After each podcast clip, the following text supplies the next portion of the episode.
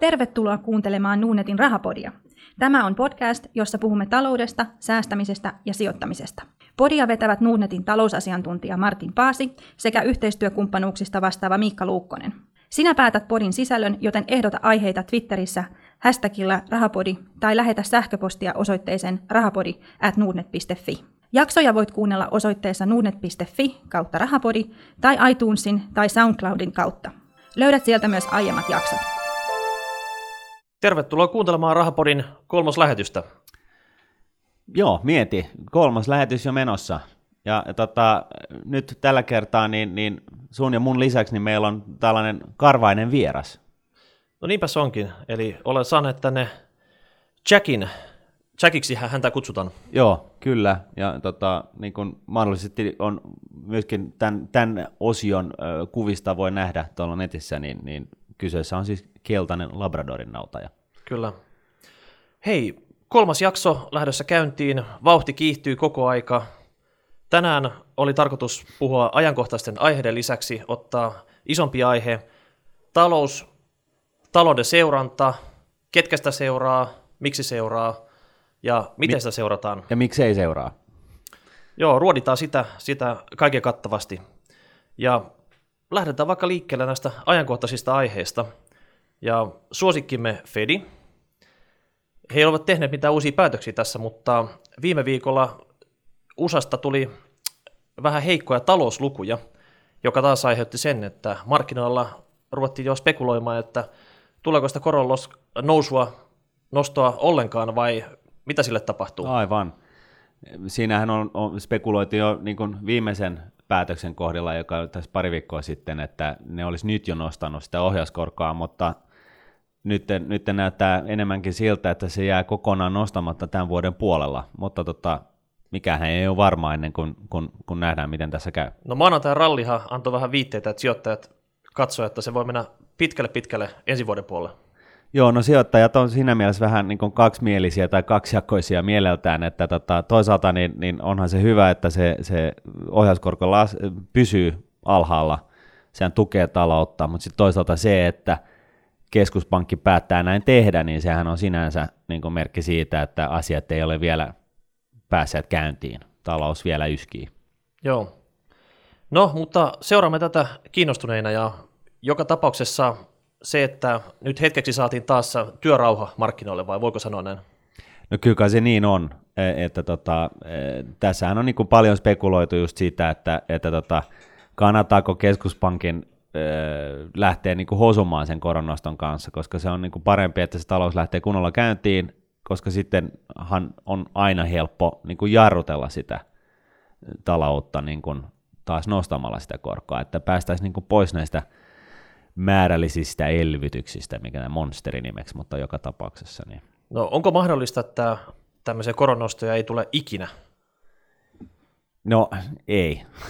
Että se on jossain vaiheessa se on kuitenkin edessä. Jossain vaiheessa on, se on kuitenkin edessä, muuten meillä on niin kuin, asiat on kyllä aika lailla huonosti meillä. Kyllä. Hei, toinen juttu, mikä oli uutisissa, oli nämä luottoluokittajat, nämä kolme tiukkaa tahoa, jotka määrittävät Suomen luottokelpoisuuden ja sitä kautta määrittävät valtion ähm, velanhoitokustannukset aika pitkälti, kävivät, kävivät äh, syksyttäisellä käynnillä Suomessa ja kuis ollakaan. Suomi sai melkein puhtaan paperit, eli kaksi piti ratingin ennallaan kolmessa Aassa, mikä on paras luokitus, ja Sadat ja Poors, sekin piti se toiseksi parhaalla tasollaan AA plussassa. Joo, e, täytyy sanoa, että, että tota, sinänsä ei ehkä yllättävää, koska kaikkihan seuraa näitä samoja tietoja ja tiedetään, mikä tilanne on, mutta, mutta toisaalta se, mikä ehkä oli tärkeintä siinä, niin oli se, että he näkevät e, pilviä Suomen talouden yllä, että vaikka ne ei vielä niin lähtenyt alentamaan näitä, näitä tota, luokituksia, niin, niin he näkevät tilanteen erittäin niin kuin vakavana. Eli ne ei ollut valkoisia kumpupilviä, ne oli enemmänkin tämmöisiä tummia sadepilviä, jopa ukkosta. Juuri näin, juuri näin. Ja, ja siis monethan voi, voi nyt sitten tässä näin niin kuin vetää tällaisen linkin tähän niin kuin Sipilän puheisiin siitä, että, että Suomen talouden loppu tulee ja näin poispäin, ja miksei nyt sitten nämä, nämä luokittelijat, luokittelijat tota noin, niin myöskin sitten alenna näitä luokituksia, ja tässä on oikeastaan kyse kahdesta asiasta, eli, eli tota noin, niin luokittelijathan luokitsee Suomen ta, niin kuin velan takaisinmaksukykyä, ja se on hyvä tällä hetkellä. Ja se on hyvä edelleenkin, ja just ehkä sen takia, että on myöskin nähdään, että politiikassakin mahdollisesti saadaan kipeitä päätöksiä tai edes jotain päätöksiä läpi. Sekin on hyvä asia. No, et voi, se, et vo... Siinä mielessä niin kuin se ei, se ei niin kuin välttämättä niin kuin nyt suoranaisesti heijasta sitä Suomen taloudellista tilaa ja näkymiä just tällä hetkellä. No voiko pitää tätä torjuntavoittona Suomen SSS-joukoille, eli Stubille, Soinille ja Sipilälle? No en mä menisi niinkään pitkälle, koska ei nämä, nämä niin kuin, tämä nykyhallituksen jälki, niin vaikka ne niin kuin, paljon osuvatkin suuntaan ja toiseen, niin, niin vielä on, on niin kuin, tällainen niin kuin, näiden, näiden niin kuin aloitteiden jalkautuminen on vielä niin kuin kohtalaisen epäselvää, että, että siinä mielessä niin ei, ei, ei menisi ihan noin pitkälle. Eli nyt luottoluokittajat ovat käyneet tutustumassa Suomen talouteen, kuulleet näistä suunnitelmista ja odottavat tätä toteutusta käytäntöönpanoa, niinkö? No juuri näin, ja, ja sitten lisäksi niin täytyy muistaa se, että, että niin kuin Suomen ö, kumppaneiden kanssa, talouskumppaneiden kanssa ja niiden tilalla on totta kai myöskin erittäin suuri merkitys, eli miten käy Saksassa ja näin poispäin, että, että Suomen vientimaiden tilannehan ohjaa niin kuin tätä meidän taloutta siinä, missä poliitikotkin e, itse asiassa todennäköisesti paljon enemmän. Eli me toivomme käytännössä hyvää myös Saksalle tässä. Tämä ei ole mikään niin kuin maaottelu. No ei, ei varsinkaan, ei, ei, ei laisinkaan, että, että, että nimenomaan näin, että, että yhteinen hyvä on kaikkien hyvä. Joo, se on mielenkiintoista. Tosi kuin tuossa kilpailuissa, siellä yleensä yksi vaan voittaa. No näinhän se on, näinhän se on. Hei, viime viikolla iso aihe oli indeksisijoittamiset ja ETF, siitä tulikin palautetta. Joo. Muutama kysymys oli vielä aiheeseen, jossa palataan hetkeksi, eli näistä ETF-rahastojen maksamista osinkoihin liittyvistä veroista. Joo, Ensinnä, ensinnäkin täytyy sanoa ja kiittää kaikkia kuulijoita siitä, että me ollaan saatu näitä kysymyksiä, koska juuri näin tästä, tästä meidän rahapodista tulee niin kuin, niin kuin mielenkiintoinen kaikille, koska, koska tota, me pystytään vastaamaan sellaisiin kysymyksiin, joita me ei välttämättä itse osata edes kysyä. Ja kiperiä kysymyksiä ne on suurimmaksi osaksi. Ilman muuta, ilman muuta. Mutta tuohon kysymykseen, eli siihen, että miten, miten tota noin, niin nämä, ETF-rahastojen verokohtelu ja lähde, lähdevero heidän kohdallaan, niin, niin tämä lähtökohtaisesti sehän on niin, että suomalainen rahastohan ei maksa veroja. Ja näin ollen niin suomalaisen ää, ää, tota noin, niin rahastoyhtiön tai rahastoyhtiön ylipäätään sen, niin pitäisi ää, aina anoa takaisin nämä mahdolliset lähdeverot, mitä, mitä tota paikallinen valtio on, on saattanut ottaa talteen. Ja ne varmaan tekeekin sen. No, e, vai onko se iso prosessi? No on, on se aika haastavaa, tai siis niin kuin se vaatii työnsä, mutta totta kai se niin kuin kaikki itseään kunnioittavat rahastoyhtiöt, että totta kai pitäisi niin kuin lähteä siitä, että ne, ne, ne peri takaisin tällaiset ilmaiset rahat. Et sehän on ihan selvä, Mut, mutta tota noin, niin, kyllä, kyllä mun kokemuksen mukaan, niin, niin, niin mitä on, on nähnyt ja kuullut, ja kun tällä alallakin on pyörinyt jonkun aikaa, niin, niin tota, kyllä niin kuin monilta, tai sanotaan yllättävällä, yllättävän usein kuulee sellaisesta, että, että ei ole tullut edes ajatelleeksi koko asiaa. Hei, toinen näihin liittyvä kysymys oli spreadi. Spreadi on suurimmalla osalla varmaan ihan tuttu, mutta kyse on osto- ja myyntikurssin erotuksesta, ja sitä usein mitataan prosentteina. Se voi olla joissakin vähän epälikvidimmissä ETFissä aika suurikin. Onko siitä mitään nyrkkisääntöä? Paljon se voisi olla, ja jos on iso spreadi, niin mitä, mitä ostaja semmoisessa tilanteessa voi tehdä? Joo, eli tämä spreadihän on, on, on tosiaankin tällaisten listattujen äh, kohdeetuksien ongelma, eli siis osakkeiden tai ETF-rahastojen osuuksien äh, liittyvä seikka. Ja, ja tosiaan niin, niin tota, näin ollen, niin jos, jos on sijoittamassa johonkin sellaiseen ETF-rahastoon, joka, jossa ei ole niin kuin jatkuvasti paljon kaupankäyntiä niin, niin silloin täytyy niin kuin olla vähän valppaana siinä, että mitä hintaa lähtee niin kuin siitä kyseisestä rahastoosuudesta maksamaan, koska jos sen niin sanotusti nostaa myyntilaidalta sen tietyn erän, minkä haluaa ostaa, niin, niin, niin se voi olla aika kaukana siitä indikatiivisesta osuuden arvosta. No sopiiko tämän, tämmöiseen tilanteeseen kalatermi pilkkiminen, eli ei ole ihan päivän päälle tämä ostaminen, eli jää sinne sopivasti turvamarginaalia alentamalla laittaa ostotarjouksen sinne, mikä ei heti toteudu. No näinhän siinä sitten tulisi totta kai menetellä, että, tota, että ottaa, niin laittaa jäitä hattuun ja, ja, ja tässähän voi niin myöskin niin hyötyä sillä tavalla, että jos on toisia eh, vastapuoli, vastapuolella toisia kokemattomia sijoittajia, niin sä voit, voit saada sen niin kuin alennushintaan sen kyseisen osuuden. Eli, si- eli kiire saattaa maksaa, eli tässä, tässä tapauksessa kannattaa ihan rauhallisesti lähteä liikenteeseen. No, no juuri näin. Ja, ja, tota, ja jos, jos tämä koko aihe niin kuulostaa hirveän monimutkaiselta, niin ei kannata niin kuin pelästyä tätä asiaa, koska niin kuin, äh, nämä suurimmat ja, ja tota, tavallisimmat ETF-rahastot, niin niillä tosiaan käydään kauppaa hyvin vilkkaasti. Et, et siinä mielessä niin, niin, niin tämä ei ole niin kuin kaikkien ongelma, mutta ne, Eli... jotka haluaa niin kuin sijoittaa vähän eksoottisempaan ETF-rahastoon, niin, niin he, he, heidän kannattaa kyllä olla valppaana näiden spreadien suhteen. Eli suurimmissa rahastoissa tämä spreadi kautta ostamyyntikurssierotus on yleensä ihan marginaalinen. Kyllä. Hyvä. Hei, toinen podipalautteen aihe oli, äh, meitä kysyttiin lähteitä, että mistä, mistä kannattaa seurata talousuutisia ja, ja uutisointia. Onko, onko siitä mitään yleispätevää vinkkiä, mikä on, mikä on paras tapa aloittaa tai lisätä? No mun mielestä toi on erittäin hyvä kysymys. Mä itse olen, olen tota noin, niin päätynyt sellaiseen huomioon tai huomannut sellaisen asian, että, että tota, nykymaailmassa on hirveän paljon ö, uutislähteitä, niin kuin some, somesta lähtien, niin, niin sitten tällaisiin ö, suuriin ö, tunnettuihin lehtiin ja, ja, ja muihin median toimijoihin. Ja, ja, tota, ja sitä mukaan, kun, kun tätä niin kuin tiedon määrä on kasvanut, niin mä niin kuin omalta osaltani, niin, anteeksi, niin, niin tota, olen – olen sitten päätynyt sellaiseen vaihtoehtoon, tai niin kuin huomannut lisäarvon siitä, että mä katson ja luen sellaisia lähteitä, jotka on, on oikeasti niin kuin hyviä.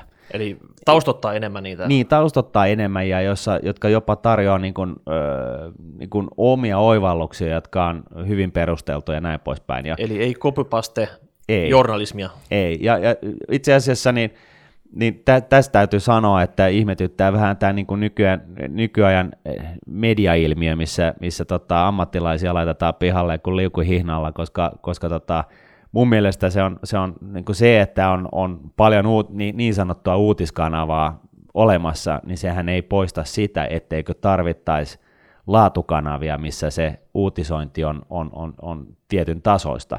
Ja, ja tota, eh, kaikesta tästä johtuen, niin mä itse on, on, on esimerkiksi The Economistin suuri fani.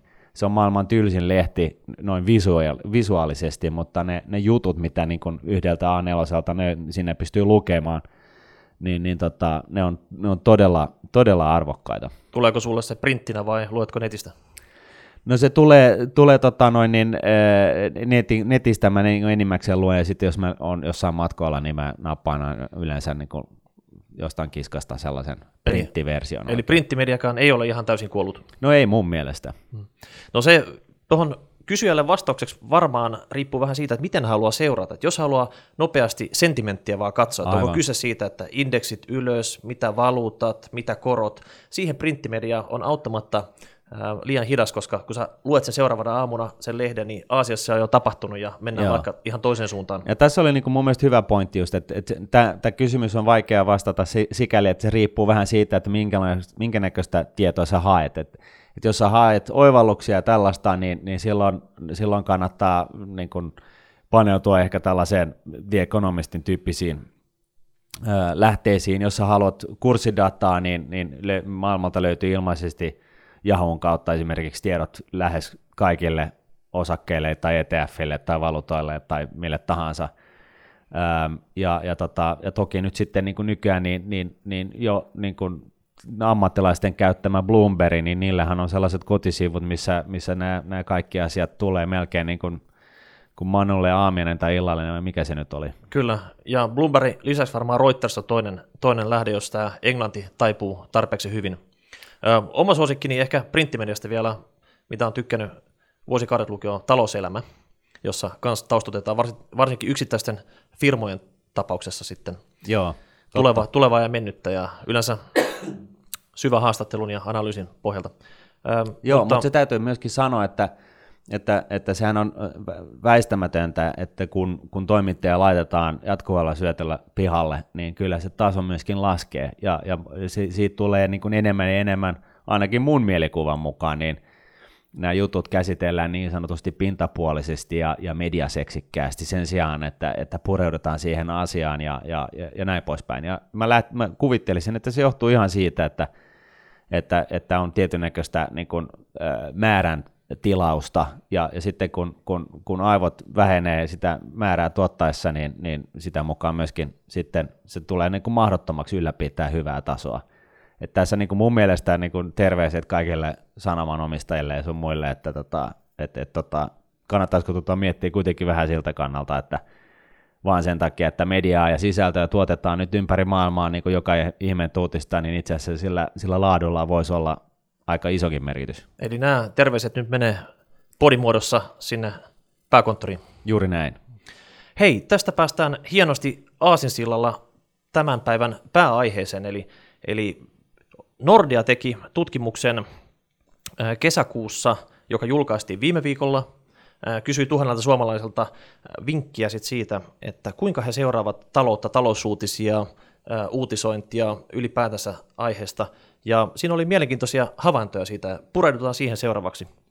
Eli lähtökohtaisesti ähm, se, mikä meitä tässä erityisesti kiinnosti, oli, että nämä nuoret 18-25-vuotiaat, kuinka vähän he ovat tällä hetkellä kiinnostuneet talousuutisesta ja sitä kautta varmaan sijoittamisesta ja säästämisestä. No joo, ja toihan on, no, niin kuin me tiedetään, niin, niin äärimmäisen äh, valitettava asia ihan jo sen takia, että, että niin kuin just tämä säästäminen, niin, niin se kannattaisi aloittaa mahdollisimman nopeasti tai mahdollisimman varhain, koska silloin sä pystyt hyödyntämään tämän ilmaisen lounaan, joka on, tulee aina korkoa korolle ilmiön muodossa, eli, eli, eli tota, mitä pidemmän ajan sä niitä sun euroja säästelet, niin, niin sen hurjemman tuoton sä väkisinkin saat niille. No, eikö, eikö tämmöinen talousuutisten seuraaminen, siellä koko ajan tapahtuu, joka päivä on jotain uutta, niin eikö se ole melkein kuin kansanhuvi? No toisille on, toisille ei. Et kyllä mä muistan, että vaikka mä itse kauppiksessa tai hankkeenilla opiskelin, niin tota, täytyy sanoa, että kyllä mä kiinnostin vähän eri jutut kuin, kuin, kuin, niin kuin viimeisimmät talousuutiset ja, ja, ja tota noin, niin, en tiedä sitten, olenko mä poikkeus vai ei, mutta joka tapauksessa niin, niin, niin tota, se, se päivittäinen uutisvirta niin voi myöskin olla ammattilaistenkin kohdalla niin sellainen äh, häiritsevä tekijä, eli sulla niin kuin katoaa se kyky nähdä metsää puista. Ja ollaanko siinä, siinä vaiheessa niin herkässä iässä, että monet muut asiat vie fokuksen, eikä, eikä talousuutisten seuraamiseen sivusilmällä riitä aikaa. No mutta oikeasti, hei mietin nyt, muistatko sun opiskeluaikoja? Eihän, eihän niin kuin siis, kyllä, ainakin mulla oli päällimmäisenä mielessä ihan muut asiat kuin talousuutiset. No mutta me kannustetaan joka tapauksessa tässä talousuutisen seurantaan ja tehtiin ihan, ihan tota... Joo, totta kai, ja, ja siis se täytyy vielä lisätä, että että, että tota, eihän se poissulje sitä, että vaikka ei näitä uutisia seuraskaan joka päivä, niin, niin, niin tota, se säästäminen kuitenkin kannattaa aina, eli se, se on niin kuin sitten eri asia. Meillä oli, muut, kyllä, meillä oli muutama tämmöinen valaiseva esimerkki siitä, minkä takia ää, säästäminen ja ehkä tässä tapauksessa sijoittaminen kannattaa aloittaa hyvissä, va, äh, hyvissä ajoin, eikä, eikä säästää sitä tuonne vastaan lähelle eläkeikää. Eli, niin, eli, tai se säästää sitä siihen päivään mennessä, kun on tarpeeksi liksaa, koska kyllä. sitä päivää ei tule. Niin, että jos on, jos on oppinut tuhlamaan kaiken tulevan rahavirran jo hyvissä ajoin, niin se liksasuurus ei vaikuta, vaan se kyllä se menee samalla tavalla kulutukseen kuin tähänkin asti. Näin, siis se on nimenomaan just näin, ja, ja tota, voitaisiin niin palata vähän tuohon, että, että tota, e, mun mielestä sen takia se olisikin niin hirveän tärkeää, että joko kotoa tai koulussa tai, tai what not, niin, niin tota, opetettaisiin näitä, niin kuin, tätä ihan perusasiaa, joka ei oikeasti ole mitenkään hirveän monimutkainen. Ja se on, se on niin kuin, tämä perusasia on just se, että minkälaista tolkutonta vetoapua sä saat sun omaan elämääsi taloudellisesti sillä, että sä aloitat sen säästämisen, sä säästät osakkeisiin, minimoit ne kulut ja, ja annat niiden säästöjen sitten olla. Eli yläasteelle jo kaksi tuntia viikossa pakollinen säästäminen ja sijoittaminen oppiaine. No joo, ja senhän voi tehdä hauskastikin. Et, et mä, kyllä mä taas, niin kun, jos mä otan ammena omasta elämästä, niin, niin tota, voi olla kyllä, että silloin yläasteella niin ei, ei nämä säästämisasiatkaan oikein kiinnostanut, mutta toisaalta se voi johtua siitä, että mä en myöskään ymmärtänyt, miksi, sillä on näin, miksi, miksi se on merkityksellistä. Ja, ja siinä mielessä, niin, niin jos, jos se opit, onnistuttaisiin opettaa, niin, niin tämä, tämä niin kuin suomalaisten niin kuin säästämiskäyttäytyminen saattaisi muuttua, muuttua radikaalisti. Okei, muutama esimerkki avulla. Ehkä säkin olisit oppinut silloin Aivan. aloittaa säästämiseen jo yläasteella. Eli teini, joka miettii jo nykyisen hyvänä Nokia 3310 matopuhelimen vaihtamista ää, tuliterään iPhoneen. iPhonein kustannus olisi 700 euroa, ja jos sen sijaan, että pysyttelee tässä 3310 ja laittaa nämä 700 euroa kasvamaan korkoa korolle, niin paljonko olisi Martin ää, eläkeikään 65 vuoteen asti säästössä tästä iPhone-ostoksesta? Niin, eli toisin sanoen voisi sanoa, että eläkeikään iässä niin sen iPhonein hinta on 38 000 euroa. Eli se on se, se on se vaihtoehtoiskustannus siitä, että sen sijaan, että sä ostat sen kännykän, niin sijoitat ne osakemarkkinoille kustannustehokkaasti ja annat ne kasvaa eläkeikään asti. Oho, 38 tonnia. Niin, no eikö se nyt aika, aika kallis, kallis kapula? No kyllä, mutta entäs, tässä oli toinenkin esimerkki. Jos herkässä 18 vuoden iässä päättäkin lähteä surfimatkalle Indonesiaan ja reissun kustannus on kolme tonnia, lentoliput ja vähän majoitusta ja vähän tota, sitä sun tätä siihen mukaan, niin mitä tämmöinen kolme tonnia kasvaa 18-vuotiaan kaverin ähm, sijoituksena eläkeikän asti? No se, se kolme tonnia sen sijaan, että sen olisi laittanut tällaiseen matkaan, niin, niin kasvaa tosiaan 112 000 euroon siihen eläkeikään mennessä, eli onhan se aika kallis matka. Oho, eli 112 tonnia sillä ehkä tekisi eläkeessä aika monta matkaa. No, voisi kuvitella.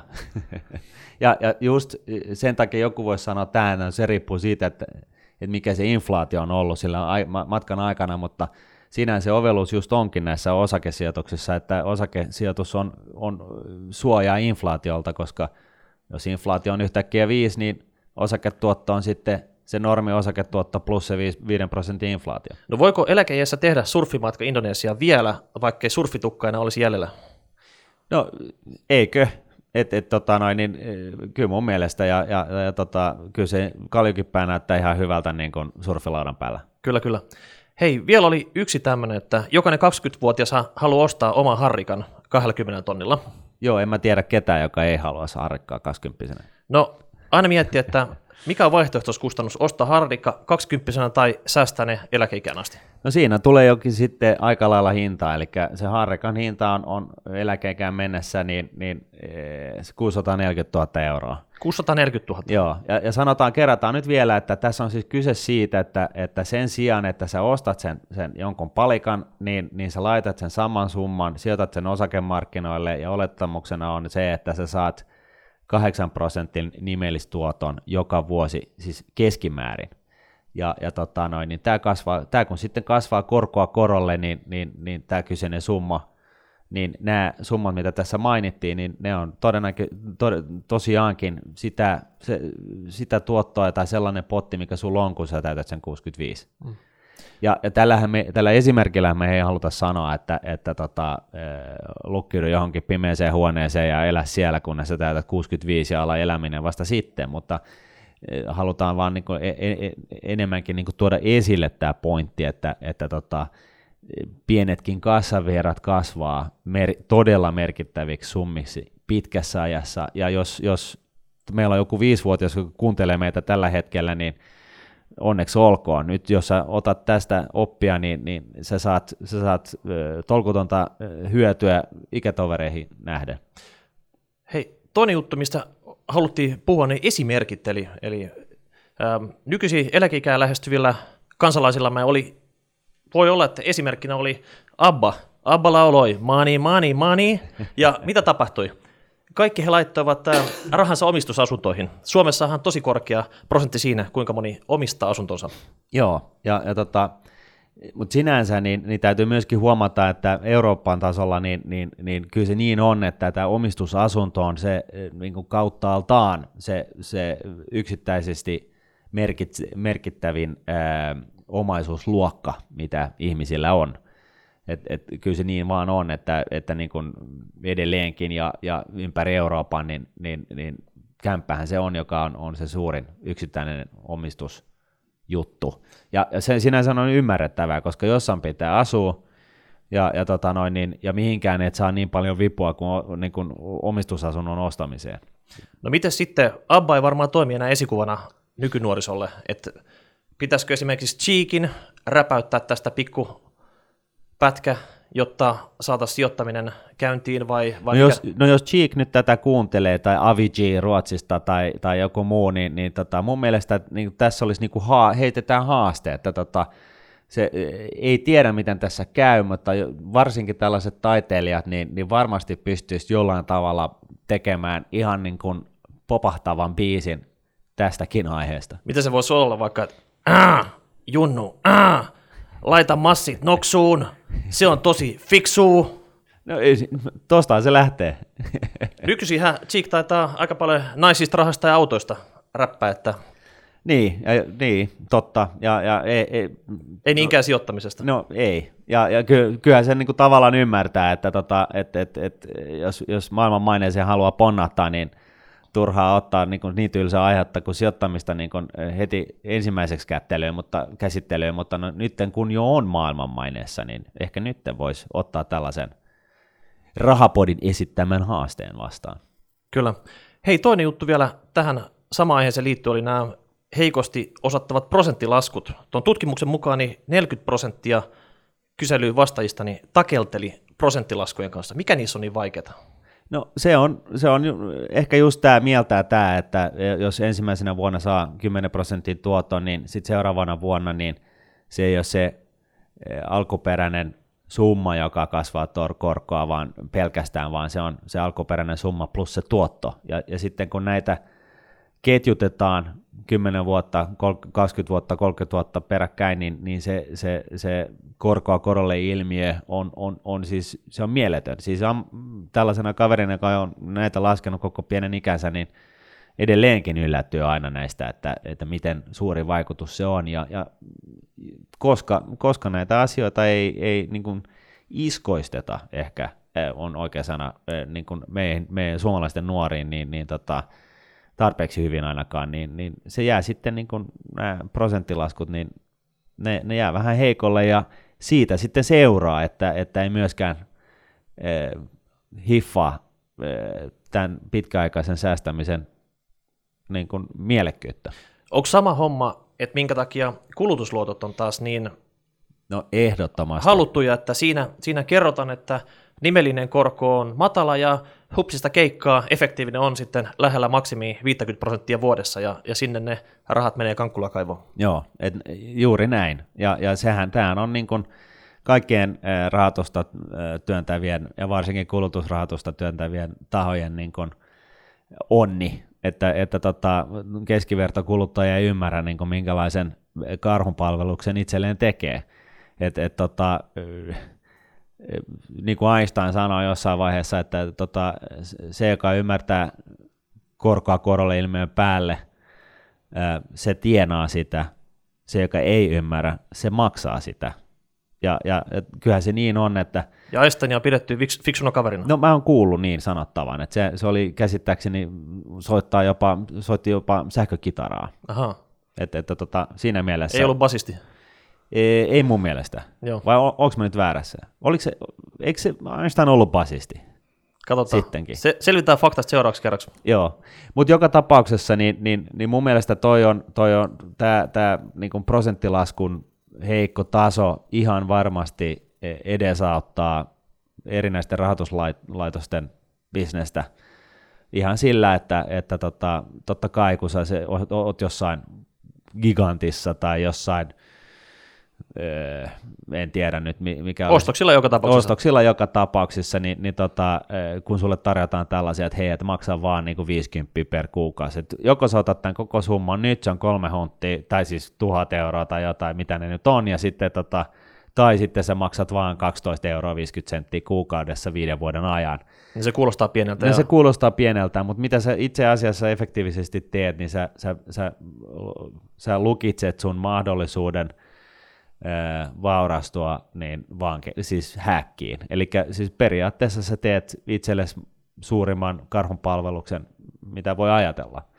Et, et, mäkin on omalta osalta, niin kuin mullakin on ollut tulo, tulon määrä on vaihdellut ihan laidasta laitaa, ja mä muistan joskus aikoinaan, niin kuin opiskeluaikoina mä kävin duunissa ja niin kuin siinä opiskelun ohella rahoittaakseni sitä opiskelua, ja koko ajan aina oli vähän tiukkaa ja näin, ja sitten kun pääsi duuniin, niin miettii, että no niin, että et, et, et, nyt, nyt, tota noin, niin, nyt on asiat niin kuin hyvin, nyt ei tarvitse säästää ja, ja, ja haahullut kaiken näköisillä sijoituksilla ja näin poispäin. Ja, ja, ja kyllä se niin on, että et, ja, ja tehnyt ja kuluttanut ja, ja tehnyt kaikki nämä virheet, mitä kirjasta löytyy ja varmaan muutama bonusvirhekin. Joten niin kuin kuulijoille mä voin vaan sanoa ihan reellisesti, että omasta kokemuksesta, niin, niin älkää tehkö niin kuin minä, että mä niin kuin vastaan niin kuin kolmekymppisenä jossain vaiheessa oikeasti sisäistin tämän jutun, tämän korkoa korolle Nyt olisi mahdollisuus jo vähän aikaisemmin saada niin. samat, samat tota... et, et don't do as I did, että niin kuin please, tajutkaa tämä homma, että, että tota, et, et, ei, se ei ole ne suuret tulot eikä välttämättä, välttämättä ne pienet menot, vaan se on, se on, se on itse asiassa se pitkäjänteinen säästäminen. Kyllä. Ja, ja taas täytyy muistuttaa kuulijoita siitä, että säästäminen ää, osakkeisiin, tällainen niin pitkäaikainen sijoittamismuoto, niin, niin tota, se ei vaadi isoja euroja. Eli mä kirjoitin aikoinaan tällaisen blogin siitä, että jos – ja tämä nyt on herkkä aihe, mutta tämän, tässä, tässä niin pointtina on lähinnä tämä esimerkki, että, että jos, jos, jos tota noin, niin jokaisen suomalaisen lapsen lapsilliset sijoittaisi osakemarkkinoille, niin kuin hyvin hajotetulle osakemarkkinoille ympäri maailmaa, ja sä saat sen keskimääräisen tuoton, sen keskimääräisen tuoton siitä, niin jokainen suomalainen on miljonääri 65-vuotiaana, euromiljonääri. Et, et, et siis se on se 95 euroa per, kuu. per kuukausi ja 16 ensimmäistä elinvuotta. Joo. Et se, sen se vaatii. Mut, mut, tota noin, niin, ja mä en nyt tässä yhteydessä sano, että, että et, et, et, et, niin kuin välttämättä kaikilla on varaa niin kuin käyttää näitä lapsellisia johonkin muuhun, ja, ja mä en ota siihen kantaa, mutta mut se pointti on se, että jo kaksikymppiäkin niin e, kuukaudessa – niin se on huomattava potti. Niin se on huomattava potti sitten jossain vaiheessa. Kyllä. Ja näin ollen niin, niin vaurastuminen ei ole vain ainoastaan isopalkkaisten hommaa, vaan se on, se on niin kuin nimenomaan mun mielestä niin kuin tällaisten normaalien kuolevaisten ihmisten hommaa. Ja, ja, tota, ja itse asiassa monet isopalkkaiset niin tuhlaa sen palkkansa niin kuin Kankkolan kaivoon, ja, ja, ja tota, se ei välttämättä vaurastu sitten kuitenkaan niin kuin siihen elämänsä aikana. No elämä on valintoja selvästikin. No näinhän se on, näinhän Tar- se on, mutta se olisi hyvä, jos ne valinnat on, on tehtävissä sellaisen hyvän tiedon pohjalta. Niin, se on vähän huono hu- havaita valinnat siellä niin kuin eläkkeen kynnyksellä, että olisi ne pitänyt valinnat tehdä. Että nyt me tarjotaan tätä vaihtoehtoa jo vähän aikaisemmassa vaiheessa ottaa. Joo, ja jos, jos tosiaankin on, on nuoria kuulijoita, jotka pitää tätä niin kuin puisevana ajatuksena, niin, niin, niin kuin oikeasti niin kun, sitten kun koulussa näitä asioita käsitellään, kun, mitä kuuleman mukaan kuulema tehdään kuitenkin, niin tota, anna sille chanssi, kuuntele se juttu ja, ja kato, jos tämä sittenkin voisi olla sullekin joku sopiva juttu. Hei, vielä viimeisenä ajattelin haastaa, että löytyisikö semmoista kuulijaa, joka maksaa viikkorahat bitcoinina tai enää muuna bittirahana, koska tämäkin on yksi aihe, mitä meiltä on pyydetty palautetta. Hashtag rahapodi tai ää, rahapodi.nuudet.fi. Ja saataisiin vähän enemmän faktaa tähän, niin voitaisiin palata tähän aiheeseen myöhemmässä vaiheessa. Yes. Sitten oli vielä viimeinen tästä tutkimuksesta, eli eläkeläiset näytti olevan kaikkein valistuneimpia näiden raha-asioiden suhteen, että johtuuko se siitä, että kokemus tuo varmuutta näissäkin asioissa? No kokemus tuo varmasti varmuutta ja sitten niin kuin kokemus var, va, myöskin opettaa ihan samalla tavalla kuin Siperia, että, tota, että tota, kyllä mä luulen, että sen ihan, ihan tähän perustuu just nimenomaan. Kyllä. Näihin faktoihin on tällä kertaa kiva päättää ja omasta puolestani ei muuta kuin tavataan taas ensi viikolla podialoilla. Kiitos. Kiitos. Nuudnetin rahapodi on podcast, jossa puhumme taloudesta, säästämisestä ja sijoittamisesta. Sinä päätät podin sisällön, joten ehdota aiheita ja anna palautetta Twitterissä hashtagillä rahapodi tai lähetä sähköpostia osoitteeseen rahapodi at. Seuraava jakso julkaistaan ensi viikolla. Ra Ra